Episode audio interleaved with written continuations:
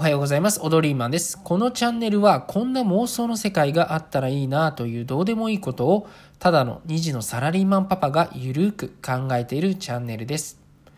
私がですね、あの、こうやって妄想をなぜしてるのかっていうと、人は生まれ持って平等じゃないことってありますよね。私たちは日本人だからだいぶ恵まれた環境にいて、でもそうじゃない人たちもいっぱいいる。でも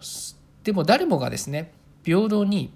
えー、こうやって妄想することができる。だから妄想をしている。そんなチャンネルです、えー、さて今日の妄想は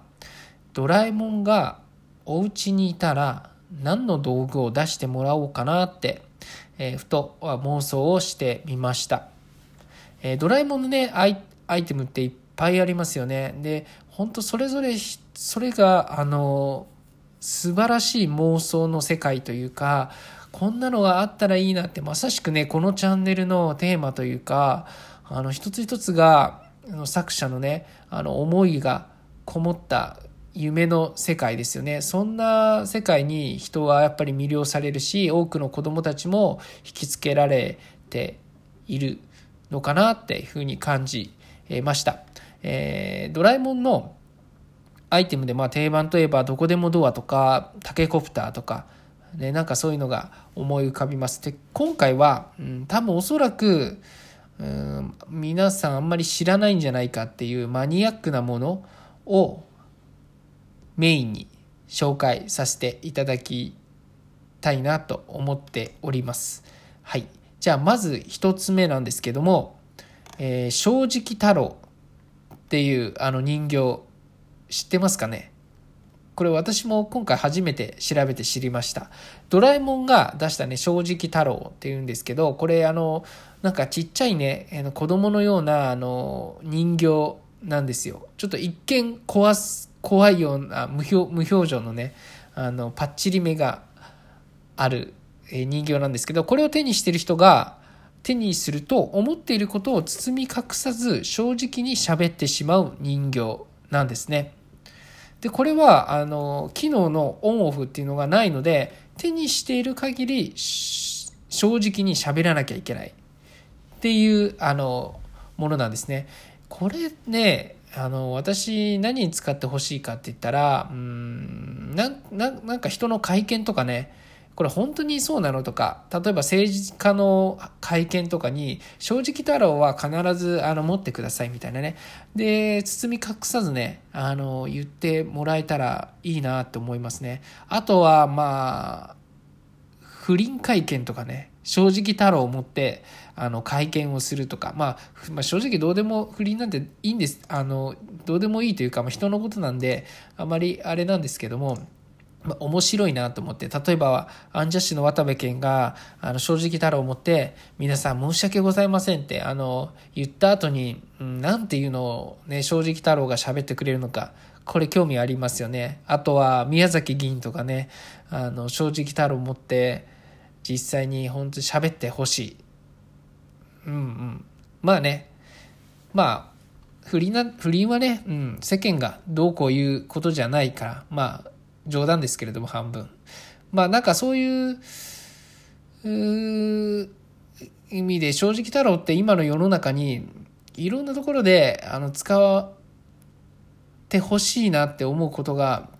ありますね。はい。じゃあちょっと次行きましょう。えー、次はキューピッドの矢。え、これね、これは知ってる人いるかもしれないですね。キューピッドの矢って、こう、弓な弓なんですね。で弓の矢が刺さると刺さった人とか生き物はその人のことを好きになる。でね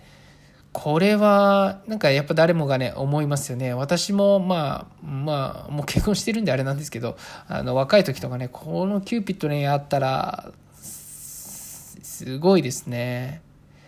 まあでも他力ですよねこれはあくまでも、まあ、これがまあ実際にあったらあったで怖いですけれども、まあなんか、ちょっと憧れるっていうのはありますね。ちなみにこれはね、矢が刺さって抜けた瞬間にその効果は失われちゃうんですよね。だからまあ永続的なものではないんですよね。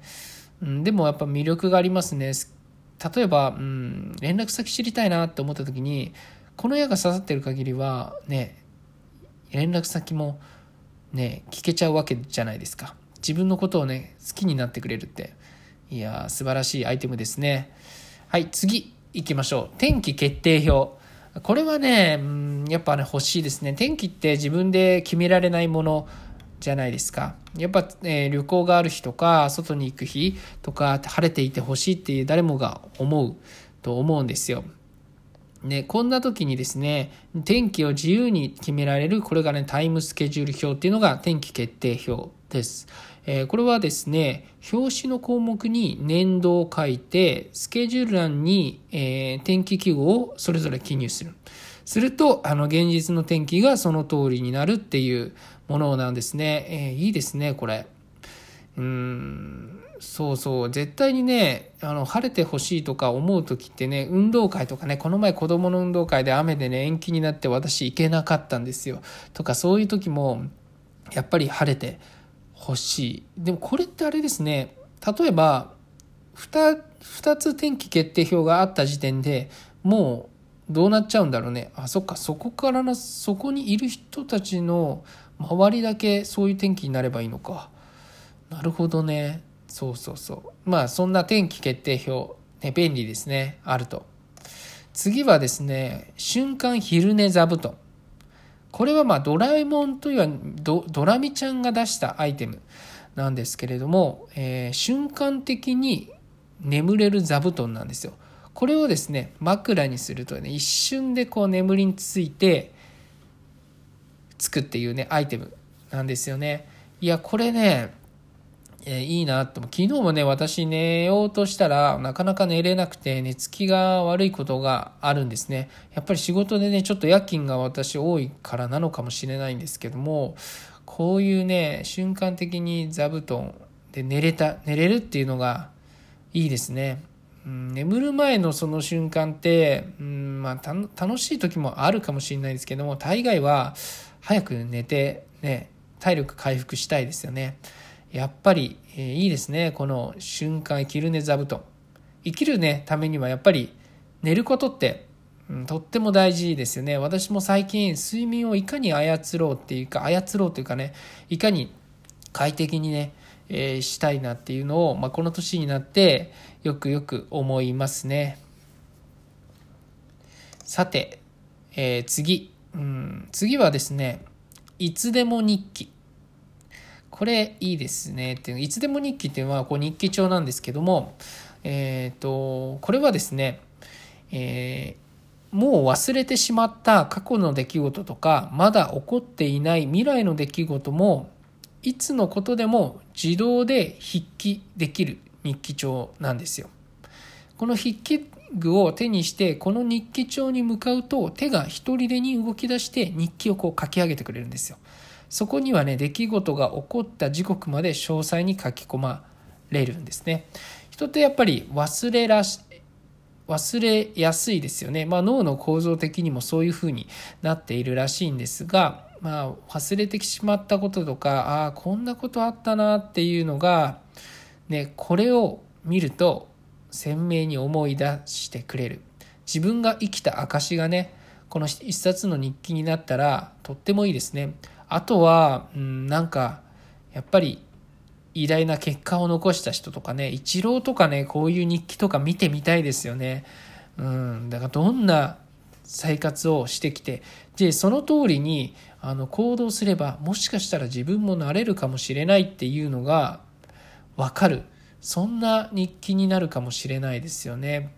うん、やっぱり